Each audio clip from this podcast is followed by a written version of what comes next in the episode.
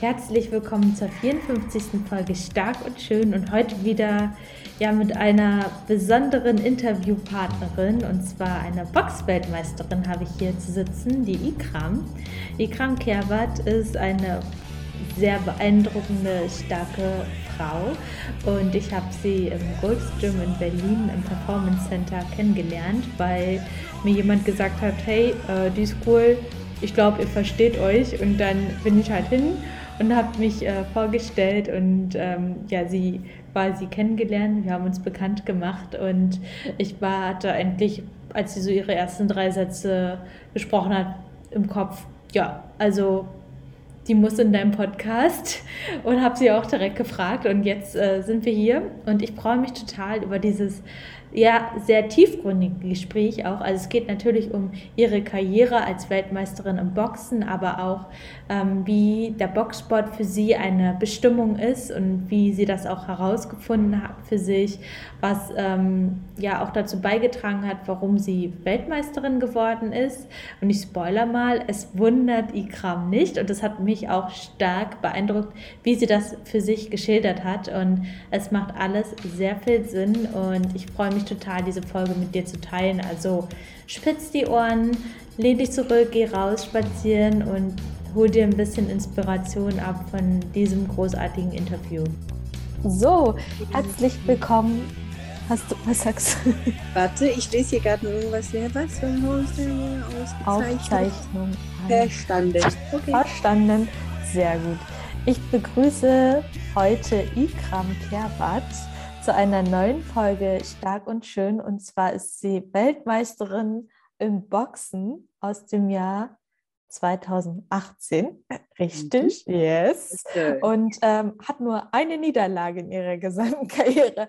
Also es wird sehr, sehr, sehr spannend. Ikram, stell dich doch mal ganz kurz selber vor, bitte. Yep, mache ich. Also erstmal vielen Dank, dass ich dabei sein kann. Ich finde es richtig toll, auch was du machst. Ähm, zu mir, mein Name ist Ikram Kerwat. Ähm, äh, ich bin Weltmeisterin im Boxen. Ich war schon immer sportlich äh, allerdings muss ich dich korrigieren. Seit 2018 bis jetzt sind leider zwei Niederlagen noch dazugekommen, also gesamt drei. Ah. Aber das ist für mich überhaupt nicht das Thema.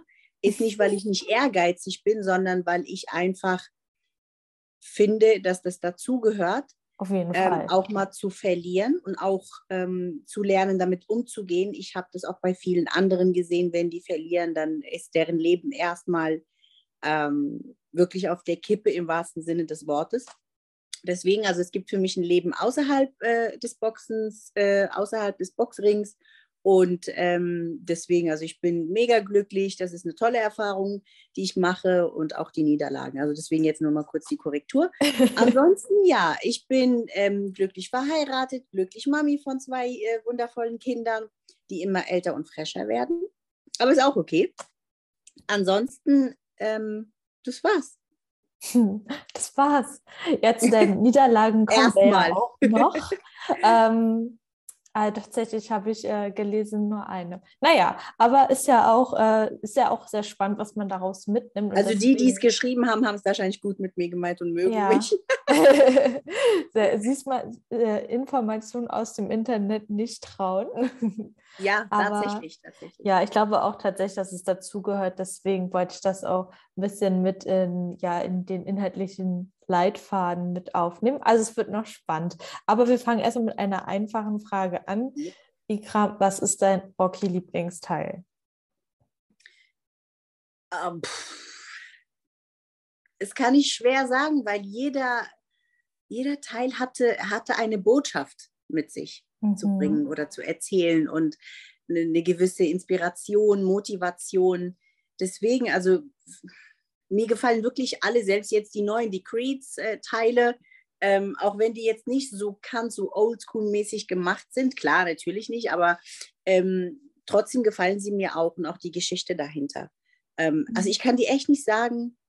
Ich würde vielleicht, wenn ich mich entscheiden müsste, Teil 1 und 2, weil man da einfach extrem sieht, dieses Hasseln hinter dem Kansen von Rocky, weil er unbedingt seinen Traum ähm, ähm, erreichen möchte, erf sich erfüllen möchte. Und ähm, zu sehen, wie er dafür so ackert und macht und tut und ähm, was es alles braucht, um dahin zu kommen, wo er dann bei Rocky, äh, bei den letzten Teilen dann war und auch bei Creed und so, ne? Mhm. Zu sehen, wie du dahin kommst, erstmal Teil 1 und 2 bis 3 auch wirklich so zu verinnerlichen, zu raffen, die Botschaft darin, ne? Und zu sehen, dass das kein leichter Weg ist. Also nicht, ähm, wenn es einfach wäre, würde es jeder machen. Ne? Mhm. Und deswegen, also das sind die Teile, die mir am meisten gefallen, die ersten höchstwahrscheinlich, ja, würde ich schon mhm. sagen.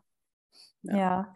ja, Sylvester Stallone hat ja selbst auch eine sehr inspirierende Story hinter sich. Oh ja. ja das Allein schon seine Rocky-Story, ne? Ja, ja, auf jeden Fall. Das kann man sich auch mal gerne ähm, durchlesen. Das ist, Eben. hätte man auch gar nicht gedacht, aber äh, es ist super, super cool, äh, das ja. auch zu wissen, weil er ja wirklich, sag ich mal, vom Mindset Rocky ist, sage ich mal so. Eben, das ist es ja. Und ich finde einfach diese Hartnäckigkeit und diese Beharrlichkeit dahinter, zu sagen, es ist mir egal, auch wenn ich nichts zu fressen habe, auch wenn ich meinen Hund dafür verkaufen muss, für ein Appel und ein Ei fast, auch mhm. wenn ich ähm, wirklich trotzdem authentisch, sich selbst treu zu bleiben und zu sagen, nö, ich spiele die Rolle, ich mache ja. das, egal, er hätte das ja auch, weiß nicht, was haben die ihm angeboten, 100.000, aber er spielt die Rolle mhm. dann nicht. Ja, ja.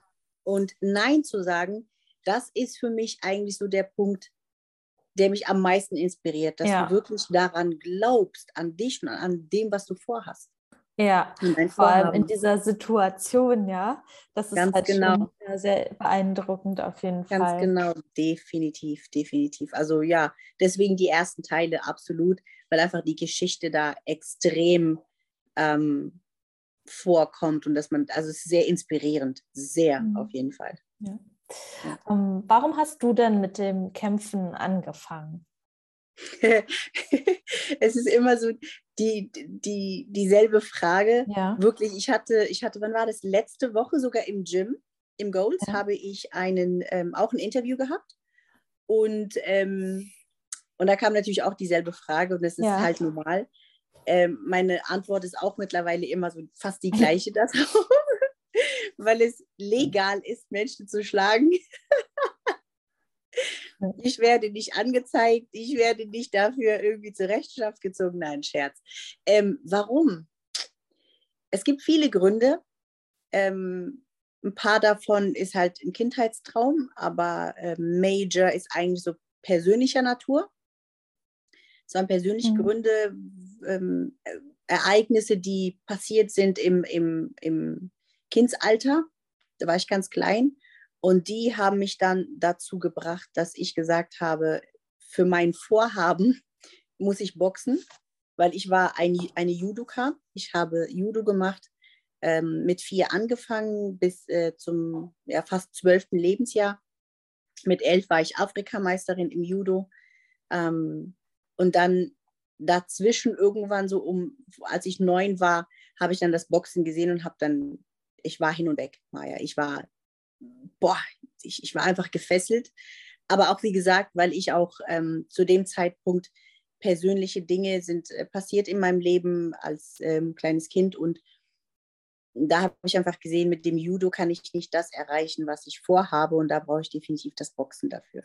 Und aber das kann ich jetzt so nicht erzählen, was da halt war, aber ja, das war definitiv der Hauptgrund, aber auch natürlich die Faszination vom Boxen einfach, dieses mhm. Setup, mhm. dieses ähm, das ist wie ein Schachspiel. Du kannst nicht einfach nur losschlagen, sondern du musst wirklich überlegen. Du musst wirklich einfach wie beim Schach deinen Läufer so, wie du den hinstellst. Äh, du musst dir die Antwort deiner Gegnerin vorstellen oder deinem Gegenüber vorstellen darauf.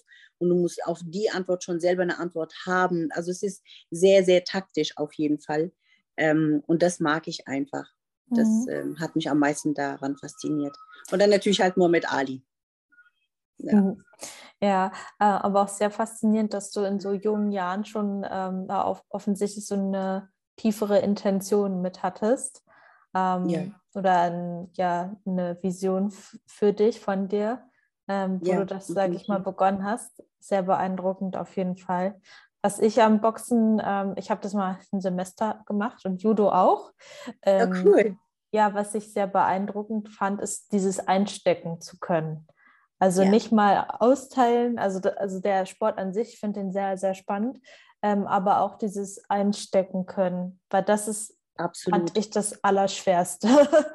ist es auch, auf jeden Fall. Ich kann mich auch an meinen ersten Punch erinnern, weil beim Judo, da wird ja nicht wirklich geschlagen, mhm. eigentlich gar nicht. Ähm, aber beim Boxen, mein, mein erster Punch, den ich bekommen habe, äh, war dann auch gleich meine Nase gebrochen und da war ich neun. Das war so zur Einweihung sozusagen.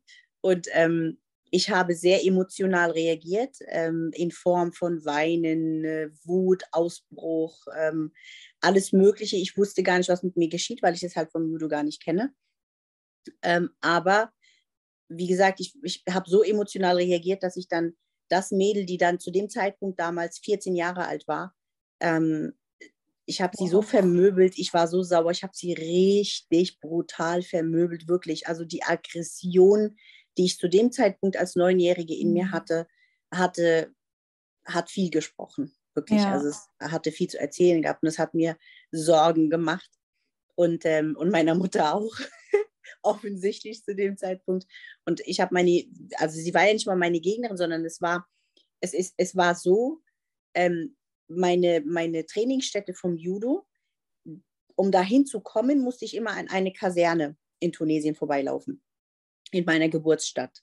Und eines Tages, ich bin immer daran vorbeigelaufen, da stand nie irgendeine Tür oder ein Tor offen. Und eines Tages stand ein riesen Metalltor offen, weit, weit offen. Und als ich dann reingeschaut habe, habe dann gesehen, wie die Soldaten da trainiert haben. Und da hingen Sandsäcke in der Halle so drin und das sah so heftig aus. Das, das, das war, das hat mich einfach extrem gecatcht, wirklich gecatcht im wahrsten Sinne des Wortes. Ich konnte keinen Schritt weitergehen, also zu meinem Training eigentlich. Ich bin eher in die Kaserne dann reingelaufen als neunjähriges Mädchen total fasziniert und guck so hin und war hin und weg, äh, bis ich dann einen Mann gehört habe, der mich dann gefragt hat, was ich hier drinnen mache. Und ich so, ähm, ich will zugucken, ich will mitmachen. Darf ich und alles? Und von dem einen Trainer, die Tochter, war diese besagte 14-Jährige, die mir dann die Nase gebrochen hat an dem Tag. Und sie war des Öfteren dort ähm, mit ihrem Vater und hat dann da trainiert und mitgemischt und konnte wirklich viel, viel natürlich so. Und ähm, ihr Vater hat ihr dann gesagt, ja, kannst du ihr so ein bisschen was zeigen und so, ne? Und aus ein bisschen was zeigen wurde dann Nasenbruch. Und ich war so wütend. Du kannst dir das nicht vorstellen. Wenn ich heute noch dran denke, ich bin immer noch wütend. Das ist unglaublich. Und die hatten eine riesen Kiste dazu steht. In der Kiste waren alle Box-Equipment drin. Von äh, Springseile, ähm, Pratzen, Boxhandschuhe. Und es hat richtig heftig gestunken in dieser Kiste. Oh, und als ja. ich sie vermöbelt habe, habe ich diese Kiste ausgeleert, habe sie reingepackt diese Klappding da oben zugemacht und bin einfach nach Hause gegangen. so wütend war ich. So oh, wütend war ich. Ja. Ich war so verletzt. Ich war so, ich habe mich so, ähm, wie kann ich das am besten beschreiben? Nicht erniedrigt, sondern so, so ungerecht behandelt gefühlt. Ich war neun, bin gerade reingekommen. Sie sollte mir noch ein bisschen was zeigen. Sie war 14 und hat mich so vermöbelt gleich. Und das war für mich so, das kann ich nicht so auf mir sitzen lassen. Und ähm, und dann irgendwann am späten Nachmittag, so circa 7 Uhr, so abends eigentlich eher, hat dann bei uns die Tür geklopft. Und da stand dann sie mit ihren Eltern und mit dem Trainer ähm, von, von dieser Kaserne und die haben mir dann erstmal die Leviten gelesen. Und meine Mutter hat sich schon gewundert, warum meine Nase kaputt ist. Ich habe ihr gesagt, das ist beim Judo passiert. Ich bin hingeknallt, dies, das, habe mir da was einfallen lassen. Und dann habe ich aber dann von meiner Mutter vor denen, weil ich mich entschuldigen sollte. Und ich habe das verweigert, weil ich gesagt habe, ich bin neun, sie ist 14. Sie hatten mich zuerst geschlagen, sogar meine Nase gebrochen. Ich entschuldige mich nicht. Und da hat mir meine Mutter erstmal eine verpasst, eine schöne Schelle. Und das war für mich viel, das hat mich viel mehr enttäuscht als das, was das Mädel mit mir gemacht hat. Mhm. Weil ich habe mich von meiner Mama nicht verstanden gefühlt. Und da habe ich mir das dann zur Lebensaufgabe gemacht, dann zu boxen und teilzunehmen an allen Kinderturnieren, die sie damals in Tunesien gemacht haben. Aber meine Mutter wollte das nicht und ich bin dann erstmal für eine ganze Weile heimlich ins Training und ach ja, die Geschichte ist never ending story bis heute. ja, aber das ist ja, ähm, ja, du hast dir damals quasi diesen, diesen Gedanken gesetzt und diesen Wunsch, dann auch, sage ich mal, groß zu werden. Wie oh, ja. waren das äh, dann tatsächlich, äh, Profi zu werden? Ich meine, das war, ist ja dann ein paar Jahre später gewesen. Mhm. Ähm, aber dann nochmal zu überlegen, hey, eigentlich war der ursprünglich, ursprüngliche Gedanke, als ich neun war und jetzt habe ich es geschafft. Mhm. Also mich hat es, um ehrlich zu sein, und das ist jetzt auch überhaupt gar keine Arroganz, im Gegenteil, das ist komplett wirklich ähm, richtig humble, richtig, richtig humble, weil mich hat es nicht überrascht, dass ich dann Profi geworden bin und auch sogar Weltmeisterin geworden bin.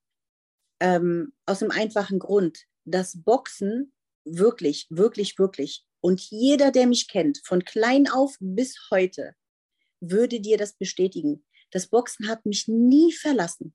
Nie. Nie, nie, nie, nie. Ich bin in Tunesien geboren.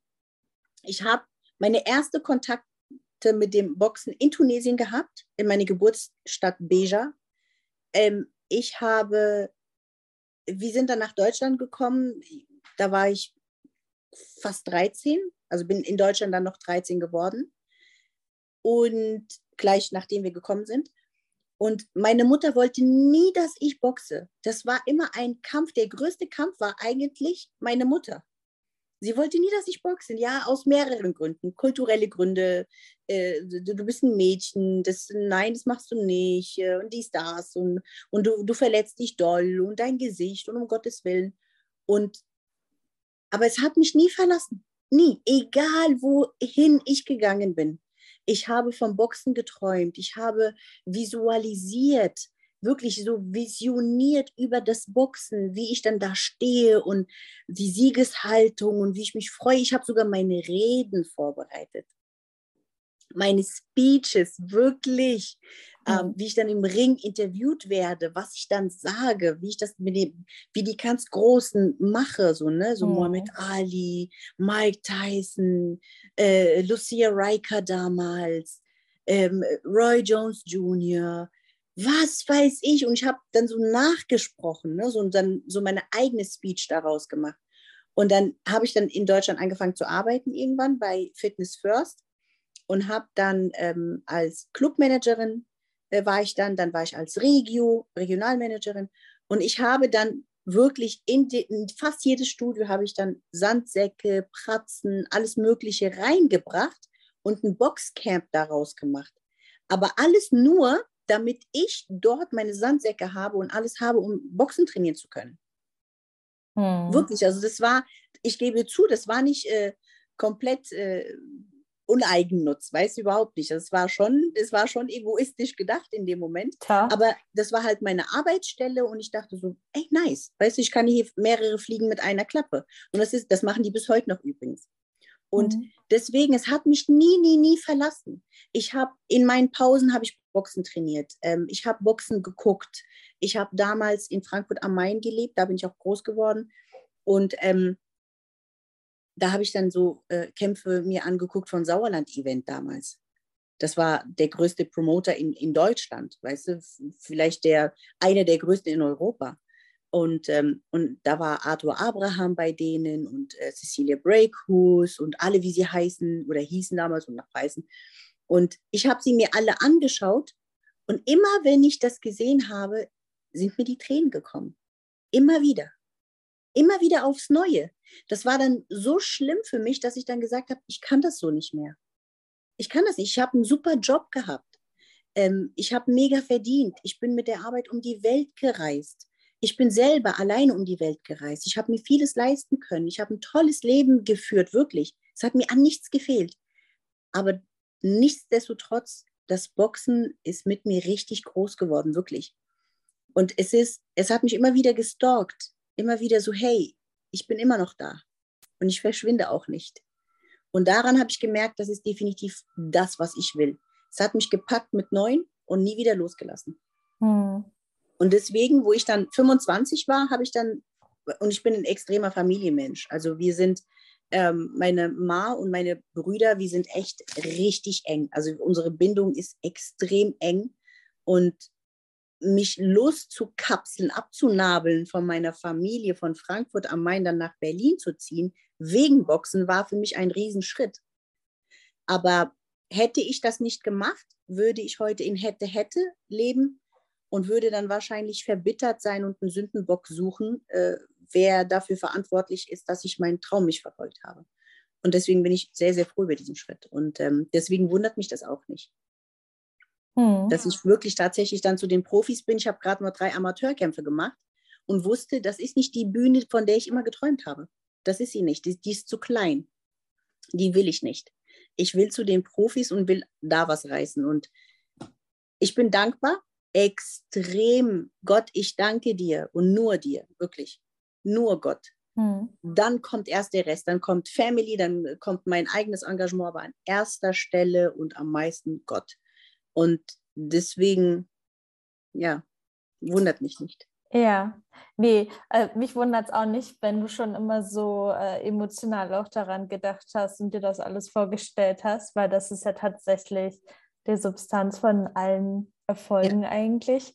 Ähm, es ist total schön zu hören, dass du ähm, ja auch trotzdem so darin, obwohl das Außen quasi für dich auch alles gestimmt hat, diese Erfüllung eben gefunden hast oder findest oder hast. also wie gesagt, absolut. und das ist richtig, richtig, ähm, ja, manchmal muss man Dinge immer aus anderen Seiten hören, um sie immer ja. wieder besser zu begreifen. Richtig. Ja, aber irgendwie ist das ja richtig. auch bei jedem erfolgreichen Menschen oder was heißt erfolgreichen Menschen, die ihre Träume leben, eigentlich immer das Gleiche.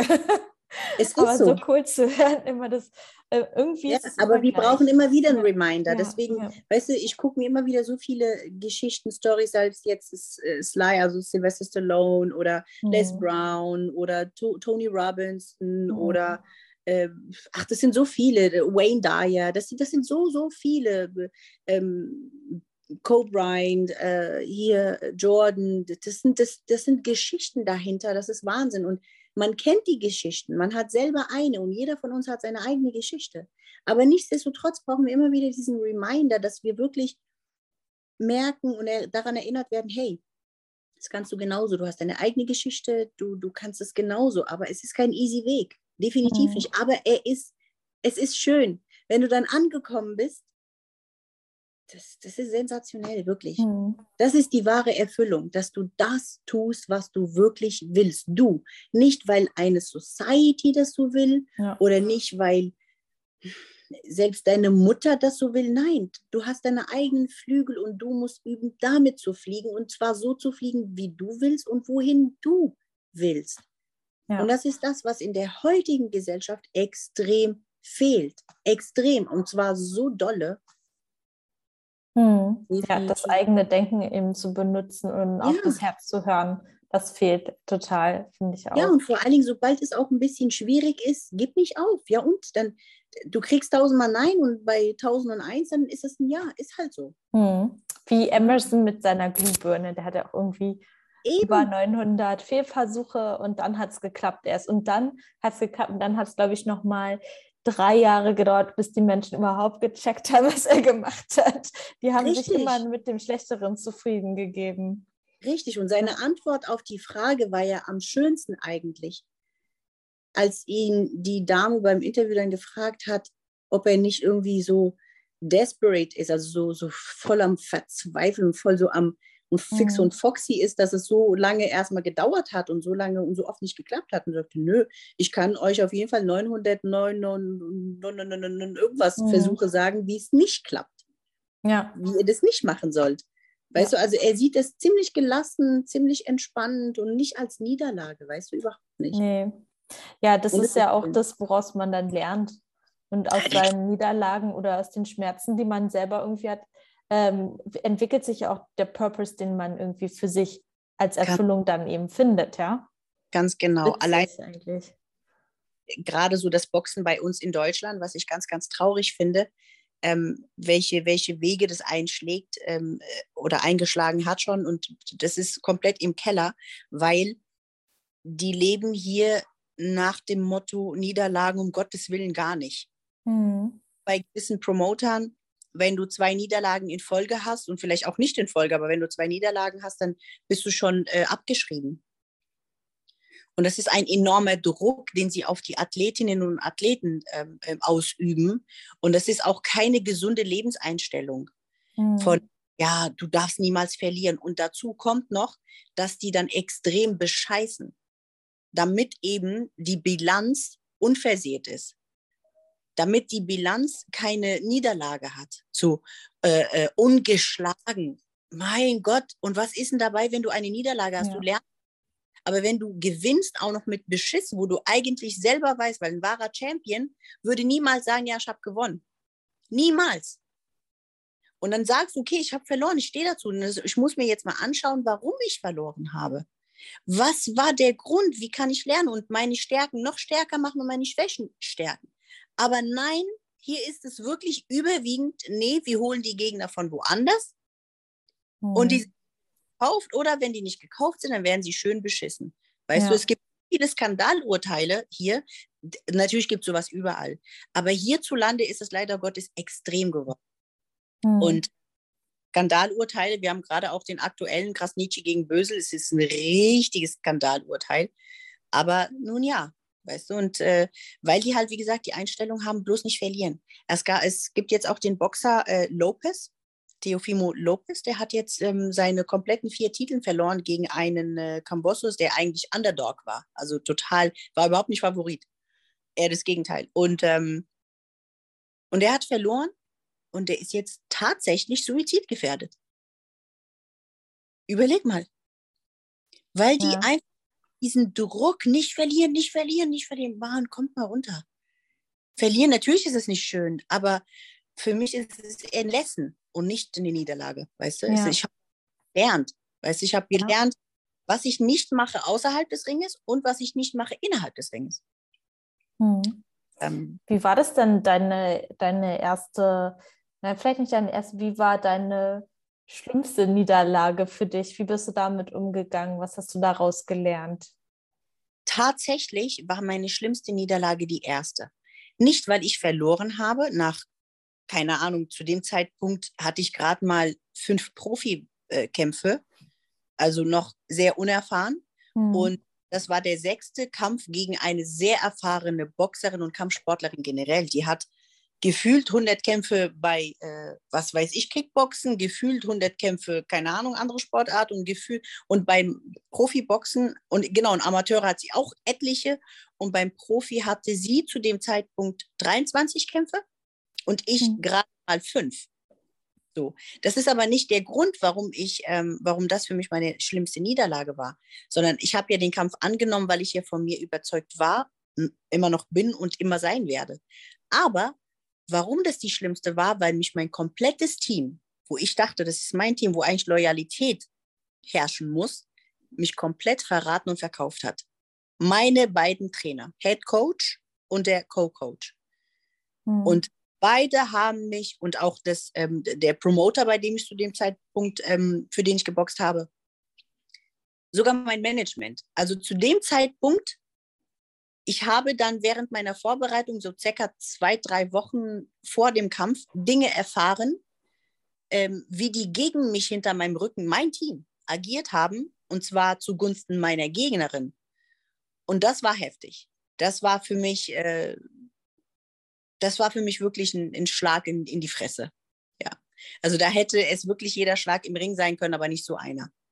Mhm. Und daraufhin war dann meine Psyche, ähm, aufgrund natürlich auch meine, meine ähm, äh, wenig Erf Erfahrung oder die halt wenig war zu dem Zeitpunkt, wusste ich natürlich nicht, wie ich mit sowas umgehen soll. Ne? Mit all diesen Infos vor dem Kampf und wie ich da alleine gelassen wurde. Und, ähm, und da war dann meine Psyche scheinbar nicht so weit, dass ich hätte damit richtig gut umgehen können, dass ich, ähm, ich habe dann die falschen Entscheidungen getroffen und ich habe dann den Kampf verloren. Ähm, und das hat mich verletzt, weil ich bin mir zu 100% sicher und falls du diesen, dieses Interview eines Tages sehen solltest, und ich hoffe in naher Zukunft, ich fordere dich immer noch raus. und ich will immer noch mein Rematch haben, aber nicht mit zwei, drei Wochen Vorbereitungszeit, sondern du kriegst fair deine zwei Monate Vorbereitungszeit, ich ebenfalls. Und ohne diesen ganzen Verrätern im, im Nacken zu haben. Und dann werden wir sehen, wer die Siegerin ist. Und ich habe dir im Ring gesagt, das letzte Wort ist nicht gesprochen und es ist es immer noch nicht. Weil ich war von meinem Sieg und bin immer noch felsenfest davon überzeugt. Diese mhm. Gegend hatte noch nie zuvor in ihrem Leben einen Tiefschutz getragen, der hier bis oben hin geht, ne? so, so über dem Bauchnabel. Ähm, für unseren Kampf aber war sie so ausgestattet, es hat nur noch ein Ritteranzug gefehlt. Wirklich. ja, wirklich im Ernst. Das war, und ich war einfach von meinem Sieg überzeugt. Sie wusste ganz genau, dass es äh, ein harter Brocken, dass ich ein harter Brocken für sie sein werde. Aber ähm, aufgrund der ganzen Umstände drumherum. Deswegen wirklich ein guter Rat an alle, die zuhören und die sich das angucken. Dein Umfeld ist das Allerwichtigste. Und ich meine nicht, dass du egoistisch sein sollst und dass alles nach deiner Nase gehen soll und dass alle dich nur, nur dich supporten und du andere nicht supportest. Nein, nein. Aber dein Umfeld muss ein, muss ehrgeizig sein, diszipliniert, äh, das müssen Visionäre sein, das müssen wirklich Träumer sein. Träumer im Sinne nicht verträume dein Leben, sondern dass die, dass die Imagination haben, dass sie, dass sie eine Vorstellungskraft haben, dass sie alles fängt doch mit einem Traum an, oder nicht? Man träumt sich, weißt du, man hat einen Traum da und davon und das verwirklicht man sich dann nach und nach, Step by Step. Und wenn du aber Leute um dich herum hast, die an anderem Strang ziehen und du an einem alleine ziehst, das kannst du vergessen. Das wird nicht laufen. Also von Partner bis Freunde bis sogar Bekannte. Such dir sorgfältig aus, mit wem du zu tun hast. Und bloß keine Energiesauger, bloß keine Energiezecken, bloß nicht. Bloß nicht, äh, bloß keine Neinsager, bloß nicht die, die, ach, meinst du, sobald nur das kommt, ist mir schon zu viel. Sag ich, danke, tschö. Ist so. Sei radikal, wirklich im Ernst. Ja. Ich geworden durch all diese Erfahrungen, die ich gemacht habe. Und ja. durch die erste Niederlage, die ich hatte. Und ich bin froh, dass diese Niederlage so gekommen ist, wie sie gekommen ist. Ich bin froh darüber und ich bin dankbar dafür. Ich bin dankbar, dass diese Menschen mir ihre wahren Gesichter gezeigt haben. Ich bin dankbar, dass Gott zugelassen hat, dass ich diese Erfahrung gemacht habe, denn sonst wäre ich ein Stück weit oder ich wäre immer noch in gewissen Dingen naiv und gutgläubig. Weißt du, weil gutgläubig zu sein ist ja alles schön und gut, aber wir müssen trotzdem die Birne einschalten. Und das habe ich zu dem Zeitpunkt nicht gemacht, weil ich dachte, wenn jemand so mit mir spricht, mit meine Kleine und du kannst dich auf mich verlassen, dass ich das auch wirklich kann. Und dann habe ich gelernt, nein, wenn es um Business geht, wenn es um Geschäfte geht, vergessen die Menschen alles. Und natürlich nicht alle, aber jene, mit denen ich zu tun hatte. Und ich habe einfach gemerkt, dass das Boxgeschäft ein riesen Haifischbecken ist. Und ich kam mir vor wie so ein kleiner Nemo da drin. Und mein Management war Doro, weißt du, so ungefähr. ja, ähm, ja. Ähm, Niederlage, ja, definitiv. Aber wie gesagt, nicht, weil das hieß, sie ist die Siegerin, nein, nein, nein, sondern weil ich einfach auf eine Art und Weise verloren habe. Schau mal, die haben Dinge mit mir gemacht. Wir haben Sparring gemacht im Trainingslager, ja. Nur mal als das ist ein Beispiel von, von 50 Beispielen, was die mit mir gemacht haben. Wir machen gerade Sparring. Da sitzt jemand auf der Bank, guckt zu und nimmt das Handy so heimlich ne, und filmt mich beim Sparring. Ich frage meinen Trainer und unser Physiotherapeut hat es damals gehört. Ich habe meinen Trainer gefragt, wer ist denn der und wieso filmt der mich so heimlich? Ich mag das nicht sagt mein Trainer zu mir, der immer meine Kleine zu mir sagt, du kannst mir vertrauen und dies und jenes und schieß mich tot. Sagt er mir dann wirklich tatsächlich, ähm, nee, das ist ein Boxfan. Äh, immer wenn er hört, wir sind hier zur Vorbereitung, es war damals ein Teambaum, äh, wir sind hier zur Vorbereitung, dann kommt er und der guckt sich das gerne an, der ist ein Riesenboxfan. Danach, wir sind aus der Halle, dann kam der Physiotherapeut zu mir und meinte, Ikram, das ist nicht ein Boxfan, das ist einer von der Ecke von deiner Gegnerin in zwei Wochen. Der ist ein Spion. Ich meine, so, warum habt ihr den reingelassen? Ja, was sollte ich machen? Er hat gesagt, er darf. Und dann kam er zum Kampf, am Kampftag, kam er rein in meine Kabine, weil meine Hände werden ja getaped, um zuzugucken, ob die auch korrekt getaped werden. Aber von meinen Trainern war keiner bei ihr, um zu gucken, ob ihre Hände korrekt getaped werden oder ob da irgendwas am Tape manipuliert wird oder an den Handschuhen, damit die Verletzungsgefahr oder das Damage mhm. Weißt du, und das sind viele, wirklich, das ist ein Beispiel von 50, wirklich. Und das war das hat mein, meine Psyche so ein bisschen so krass.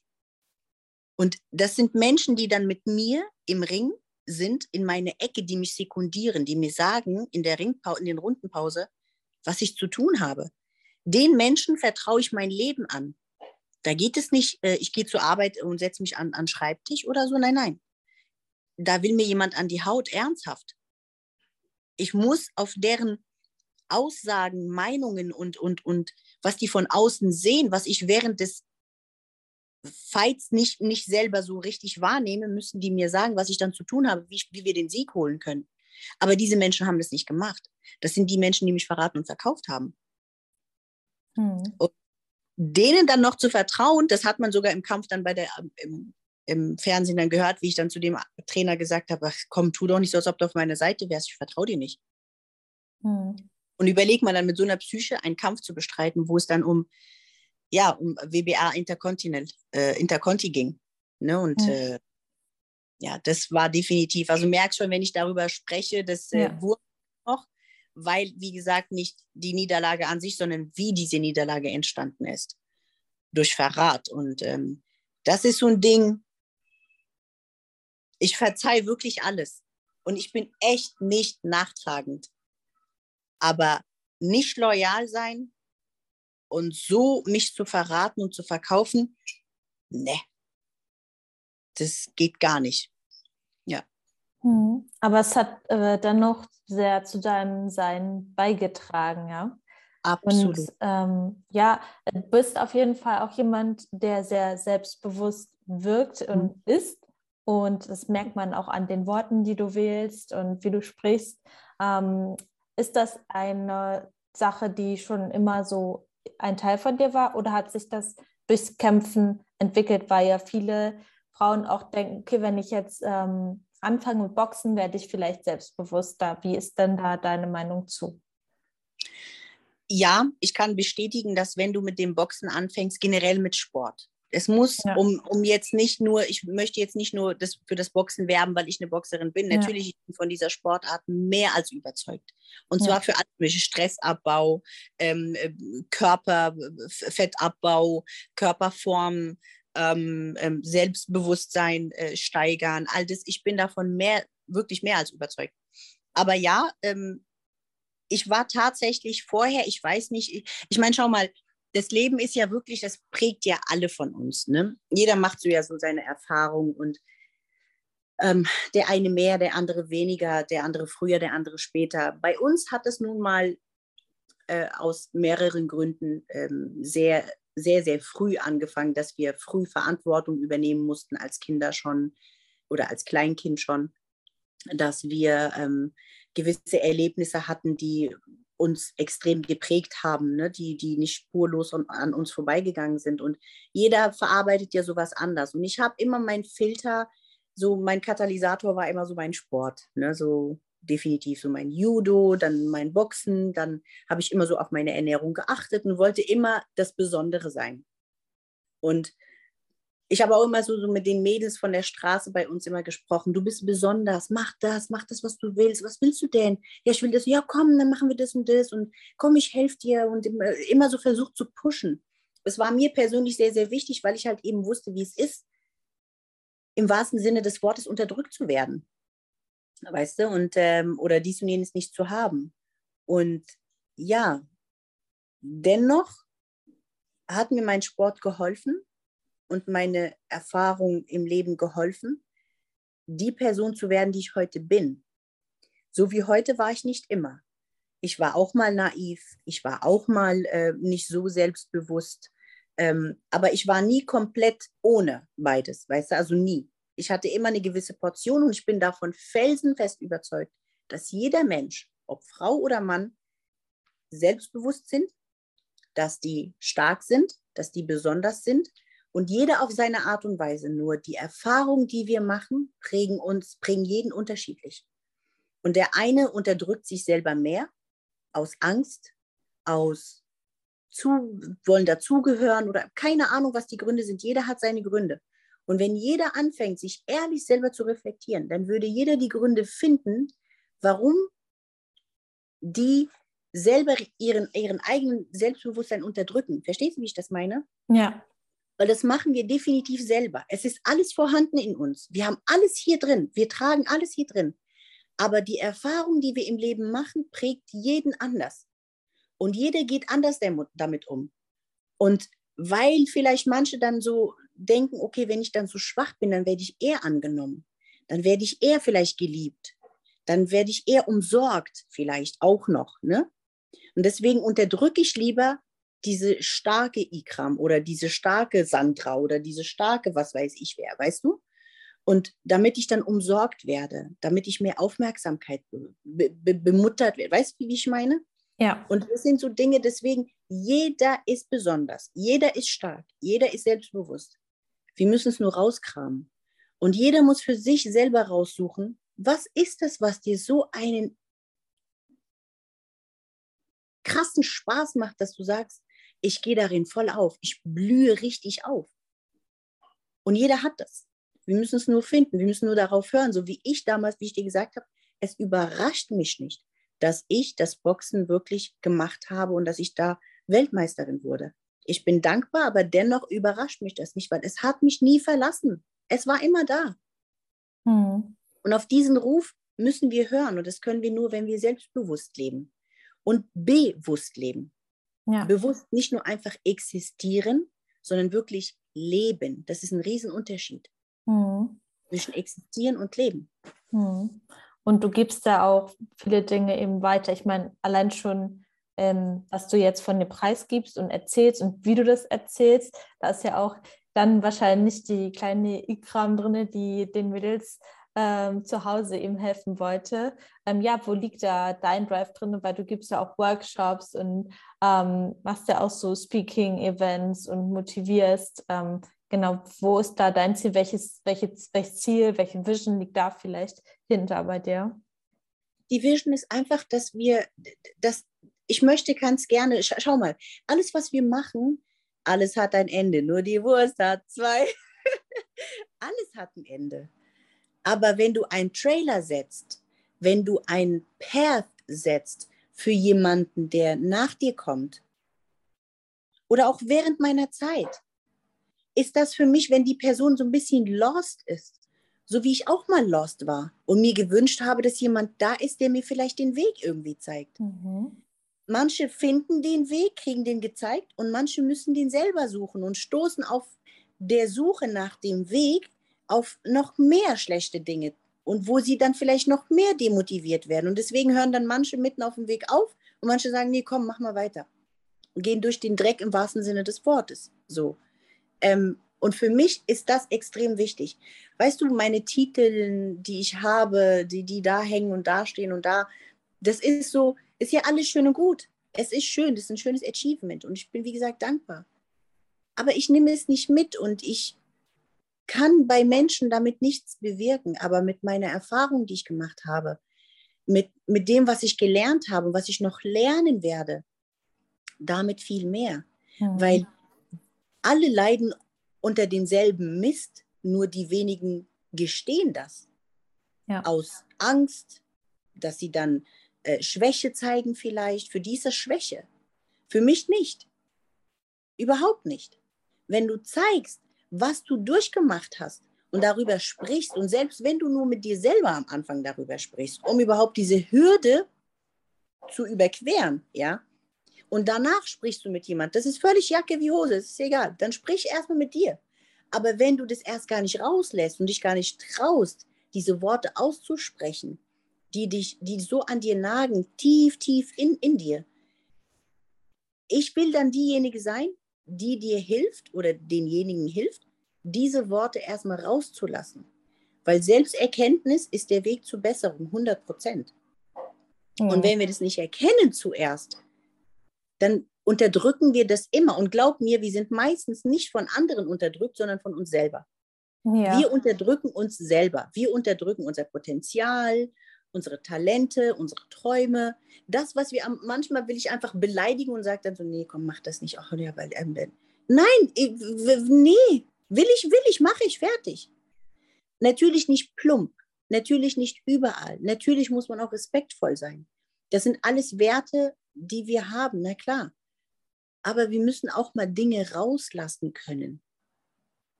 Weil ansonsten bist du wie so ein überfüllter Mülleimer und dann ist egal was, bringt dich mega auf die Palme. Weißt du, was ich meine?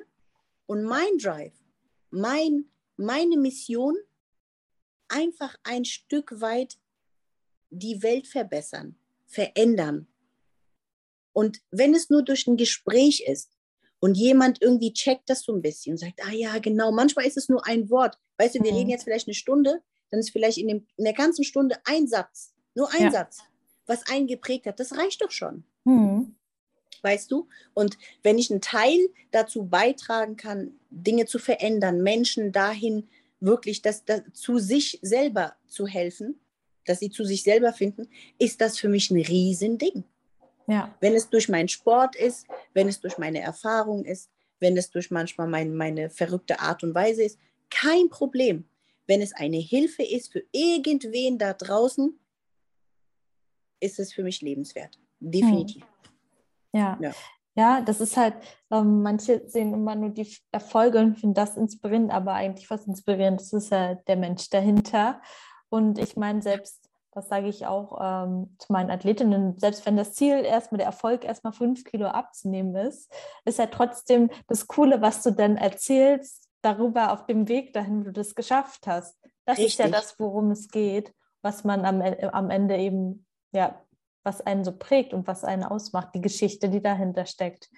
Genau. Und äh, deswegen liebe ich das, so eine Gespräche zu führen, weil ich ist auch egoistisch. Nehme immer super viel für mich mit.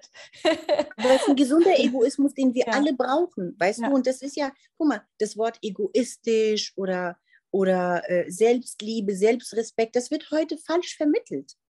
Sei egoistisch. Lieb dich ja. selbst, respektier dich selbst, achte zuerst auf dich selbst. Ja, natürlich. Bist du noch da? Ja. Ja, jetzt bist du dich. Ich habe dich gerade nicht mehr gesehen. Ähm, Weißt du, und wenn du all das nicht hast, wie willst du all das dann jemandem geben? Hm, genau. Wenn du dich selber nicht es. lieben kannst, nicht respektieren kannst, nicht, weißt du, im Flugzeug heißt es ja auch zuerst, wenn es eng wird, die Luft, dann musst du erstmal die Sauerstoffmaske dir selber anlegen. Nur dann kannst du andere helfen. Nicht aus Egoismus, mhm. den Helden zu spielen, den falschen Helden zu spielen, ist doch keinem geholfen damit. Weißt du? Aber wenn du wirklich alles, wenn du selber schon erfüllt bist, dann kannst du anderen dazu helfen, auch zu dieser Erfüllung zu gelangen. Und das ist halt wichtig, weißt du? Ja. Ja, das stimmt. Ähm, möchtest du dann noch mal kämpfen? Also, was sind deine nächsten Ziele? Ja, also, du hast es vorhin schon mal so durchblitzen lassen, aber ja, das ja, merkt man dir auf jeden Fall an. ich habe nicht fertig. Ja, okay. Ich bin auf jeden Fall noch nicht fertig. Nein, ähm, ich sag mal so. Ich bin auch außerhalb des Boxens eine Geschäftsfrau. Ich habe mein eigenes Business, ich habe hier und da noch was am Laufen, ich habe da und da noch was am Laufen. Also ich bin keine, die still sitzen kann, weil ich einfach eben weiß, die Zeit ist wertvoll und die vergeht und wir können die nicht zurückbringen. Und ich möchte einfach diese Zeit wertvoll in mein Können nutzen. Mein Können mit Menschen zu sein, mit Menschen zu agieren, mein Können, mein Können Projekte zur, äh, aus dem Boden zu stampfen, mein Können ähm, in meinen Boxen. Ähm, und da möchte ich nicht einfach so äh, blöd rumsitzen. Dazu muss ich auch sagen, ich habe ja auch eine Familie. Darüber bin ich auch sehr froh und dankbar.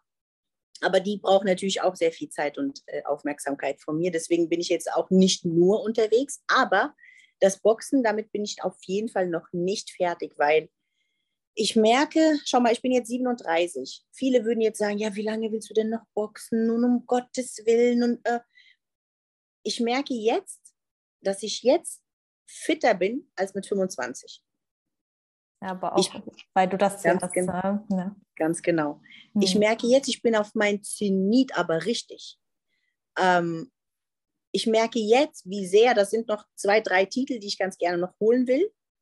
Und ich merke, wie das in mir nagt, wie ich das will, wie sehr ich das will. Das erinnert mich an damals, wie sehr ich mit dem Boxen überhaupt erstmal anfangen wollte. Und jetzt ist es genauso, was die Titel betrifft. Also ich bin noch nicht fertig. Dazu habe ich aber trotzdem noch nebenbei oder nebenher am Laufen auch zwei, die ich trainiere, die dann äh, unter meinen Fetischen ähm, trainieren möchten und auch zu den äh, also Kämpfer, äh, Kämpfe wollen und Titel holen wollen und alles. Und deswegen muss ich mir jetzt die, die Zeit richtig gut einteilen, wann ich mein Training mache, wann ich die trainiere und ähm, wann ich kämpfe, wann die kämpfen, damit das nicht natürlich alles zur gleichen Zeit ist, damit ich auch definitiv da bin bei deren Kämpfen. Und ähm, es macht einen Riesenspaß. Ja, auf jeden Fall. Aber wie gesagt, was mich selber betrifft, ich bin noch lange nicht fertig. Nein. Sehr, ich bin sehr fertig, geil. wenn diese Flamme in mir nicht mehr brennt. Wenn ich morgens aufstehe und merke, mh, hm, das Boxen irgendwie pff, ist nicht mehr so, dann mache ich es nicht. Auch nicht für Geld. Mhm. Weil dafür liebe ich diesen Sport einfach zu sehr. Mhm. Ja. Kannst du in einem Satz zusammenfassen, was es für dich bedeutet, eine Kämpferin zu sein? Für mich bedeutet eine Kämpferin zu sein, dass du an erster Stelle erkennst, dass du dein eigener Gegner bist und der einzige ah. Gegner bist. Geil. Und zwar in allen, Lebens, in allen Lebenslagen. Mhm. In allen Lebenslagen. Wenn du jetzt ein Projekt vorhast, auf einmal merkst du, ach, ich muss noch das machen und ach, ich muss dies machen und ach, ich muss dahin. Dann kommt wieder dein innerer Schweinehund, den wir so nennen. Aber das ist, du bist dein eigener Gegner. Im Ring mhm. bist du dein eigener Gegner. Im Leben bist du dein eigener. Überall bist du dein eigener Gegner. Wenn es ein äh, abnehmen, wenn du abnehmen willst, bist du dein eigener Gegner. Wenn du deine Gewichte stemmen willst, bist du dein eigener Gegner und nicht mal die Scheiben. Das ist mhm. so. Übrigens, ja. ich wusste letztes Mal nicht, dass du aufgenommen hast. Nur mal so by the way.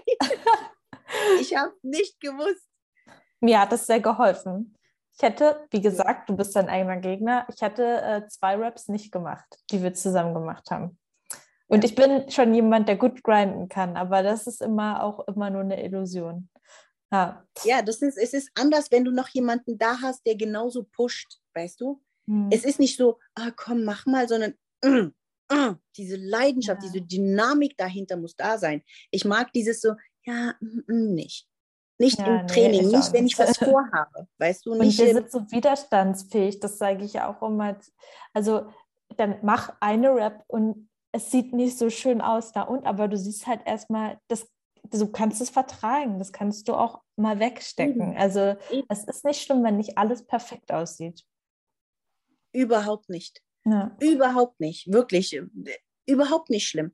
Das ist aber das, was heute so verkauft wird. Ja, ja. Weißt du, perfekt. Angst, das ist auch nur Angstmacherei. Ähm, Ach, natürlich.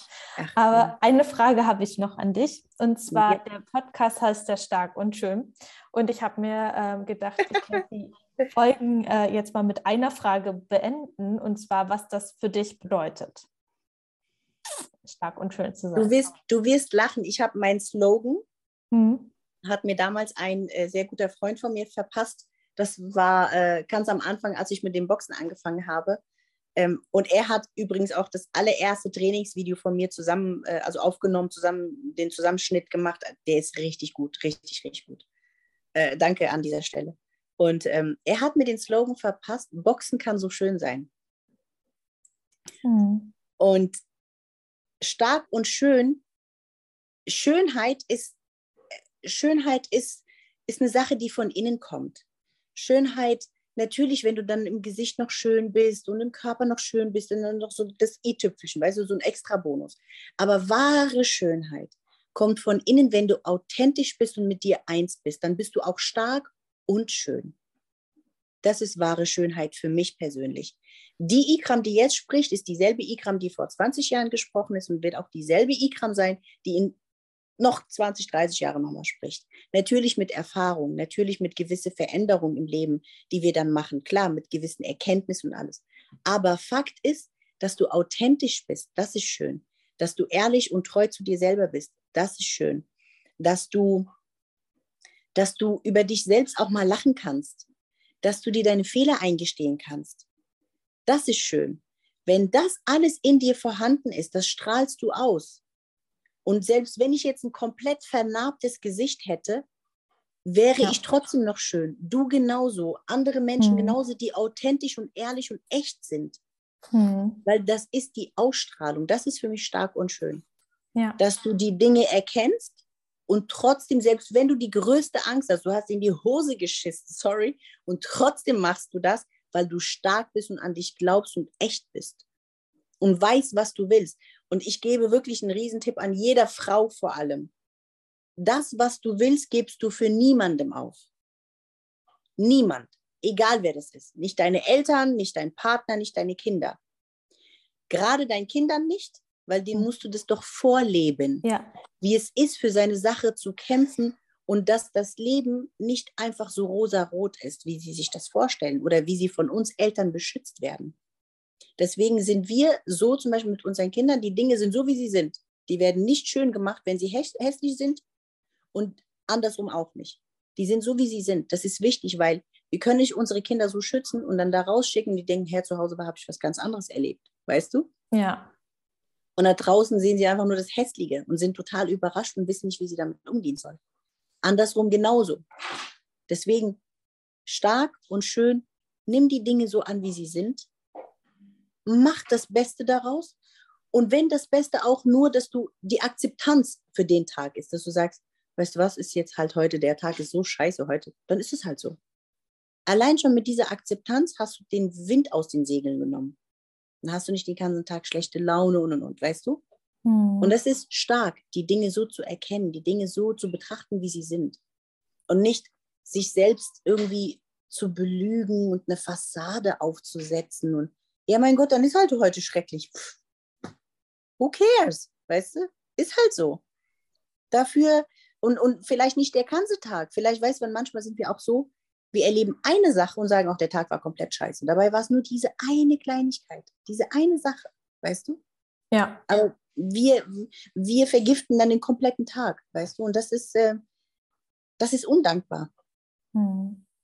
Weißt du? Und das ist für mich stark und schön leb das Leben so, wie du das Leben möchtest, aber sei dir bewusst über die Konsequenz, die daraus entsteht. Also schon nachdenken, ne?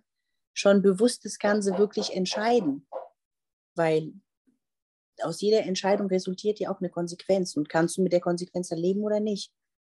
Wenn ich jetzt weiß, ich steige in den Ring und meine, die, die linke Gesichtshälfte ist gebrochen, dann ist halt so. Für mich ist es dann eine Leidenschaftswunde. Ist mir das wert? Ja, das ist es mir wert. Hm. Verstehen nicht alle, müsst ihr auch nicht, aber dafür gibt, macht ihr Sachen, wo ich dann sagen würde, boah, ist dir das echt wert? In deiner Welt ja. Und das respektiere ich und das kann ich nachvollziehen, weil ich genauso bin, weißt du? Und jeder ist so. Aber wenige trauen sich und das finde ich schade und gerade Frauen. Da ist für mich echt äh, der Support naja, am wichtigsten. Ich denke, du hast bestimmt durch den Podcast ein, zwei abgeholt, äh, ein bisschen mehr aus sich rauszugehen. Ich hoffe es, ich hoffe es, wirklich, ich hoffe es. Wirklich, bedingungslos, gut. ohne mhm. irgendwas, oh, Erwartungen, nein, gar nicht. Ich hoffe wirklich, dass es so ist, wie du sagst. Mhm. Das äh, wird uns schon reichen, weißt du? Dann ja. haben wir damit schon Großes bewirkt. Ja, auf jeden Fall. Ja, definitiv. Ah, aber sehr inhaltsreich auf jeden Fall auch deine, deine Bedeutung hinter diesen beiden kleinen Worten. Danke dafür auf jeden Fall und danke auch für deine Zeit. Ähm, und auch mal. Das hat mir, mir persönlich auch sehr viel gegeben. danke, danke auch fürs Zuhören. Danke überhaupt, dass du Interesse daran hattest. Das yes. weiß ich wirklich sehr zu schätzen, auf jeden Fall. Und cool, was du machst. Richtig nice. Also bleib auch auf jeden Fall dran definitiv. Das hilft Frauen auch wirklich. Angefangen. Das, äh, egal wie schwierig das wird, mach weiter. Egal was für Neinsager da um die Ecke kommen und sagen, ach naja, ach, du verschwendest deine Zeit. Nein. Mhm. Deine Zeit ist niemals verschwendet. Du holst auch so viele ab, so viele. Vielleicht sagen es die ein oder anderen, vielleicht und die Mehrheit sagt es nicht, aber du holst so viele ab, definitiv. Und das ist wichtig. Und deswegen wirklich auch danke an dich, dass du das machst. Hm. Definitiv. Und ich äh, sage nochmal Danke an Emu. Der, äh, ja, sonst hätte ich dich ja gar nicht kennengelernt. Und äh, Ach, das ist du? immer so schön. manchmal hat man so Menschen, die einen so connecten und äh, da nimmt es man gibt keine Zufälle, Maya. Nee, das glaube ich auch nicht. Überhaupt nicht. Weißt du, wäre es nicht über Emo gewesen, wäre es über einen anderen gewesen, über einen anderen Weg. Aber dieser Weg sollte sich kreuzen. Ja. Trotzdem danke an Emo, aber dieser Weg sollte sich kreuzen und Wege, die sich. Du, wir bekommen nur das, was uns wirklich zusteht. Das ist so. Mhm. Und wenn sich die Welt zusammentut, kann uns das keiner nehmen. Es, es ja. ist so. Mhm. Und manchmal wollen wir etwas so doll, so sehr. Und wenn sich die Welt zusammentut, dass wir das bekommen, wir kriegen es nicht, weil es nicht für uns bestimmt ist. Deswegen, es gibt keine Zufälle. Mhm. Es ist alles so, wie es ist. Weißt du, eine Frucht fällt vom Baum nur, wenn sie reif ist. Nur dann fällt sie vom Baum. Ja, die Natur zeigt uns so viele Sachen. Das ist so spannend. Ähm, man muss sich einfach daran orientieren. Tatsächlich. Ich sage dir ja. ganz ehrlich, das mit dem Boxen, hätte ich das, ich habe mir das schon immer gewünscht. Und ich habe schon immer davon geträumt, seitdem ich klein bin. Aber mein erster Profikampf war mit 31. Wahrscheinlich. Vergessen weißt immer hab, alle. Eben, ich habe vorher erstmal Familie gegründet. Ähm, vielleicht habe ich damals nicht die nötige Reife dafür gehabt. Vielleicht hätte mich das nach hinten katapultiert. Vielleicht hätte mich das, hätte mir das eher geschadet, als, ja. als so viel gelehrt, weißt du? Oder belehrt. Mhm. Also deswegen, die Dinge kommen dann, wann sie, wenn die Zeit dafür reif ist. Das ist wirklich so. Und auch, dass sich dieser Weg gekreuzt hat, who knows warum, werden wir dann rausfinden. Das Leben lässt sich rückwärts verstehen, muss aber vorwärts gelebt werden. Mhm. Das ist halt so. Ja. Ja, ich könnte ja. noch so lange mit dir quatschen. Ich muss jetzt los. Aber danke. Ähm, aber danke auf jeden Fall für deine Zeit. Und äh, ja, ich melde mich auf jeden Fall nochmal bei dir und wir hören und sehen uns ganz, ganz bestimmt noch. Ich wünsche dir noch einen spätestens im Training. Ja. Hab einen schönen Tag, Alles, Ikram. Danke, Maja, du auch. Bye, bye. Ciao. Und das war's auch schon. Ähm, ja, Gänsehaut, was Ikram so erzählt. Und auch ich habe den T Schlussteil einfach mal drin gelassen. Eigentlich wollte ich da schon die Folge unterbrechen, aber äh, das sind so schöne Worte, die wollte ich jetzt nicht irgendwie mit rausschneiden, weil du so auch einfach siehst, wie empowering diese ähm, Frau ist, dass sie auch, ja, Leute wie mich unterstützt. Also nicht, dass ich mich jetzt damit kleinreden will, so, so meine ich das nicht, aber dass einfach dieses Unterstützende einfach rauskommt und dass sie aus dem Herzen spricht und das finde ich auch immer so schön, das merkt man auch. Also ich weiß nicht, wie dir das geht, aber wenn Menschen wirklich ehrlich aus dem Herzen sprechen, dann merkt man das und ähm, ja, das habe ich auf jeden Fall sehr, sehr stark gespürt. Also lass mir doch gerne mal ein Feedback da und ähm, ich verlinke die Ikram in meinen Show Notes und du kannst ihr auch gerne folgen. Und ja, vielleicht, ähm, ja, vielleicht kommen da noch mal ein paar weitere Dinge. Ich äh, verrate nichts, aber ich wünsche dir einen ganz tollen Tag und ein geiles Training.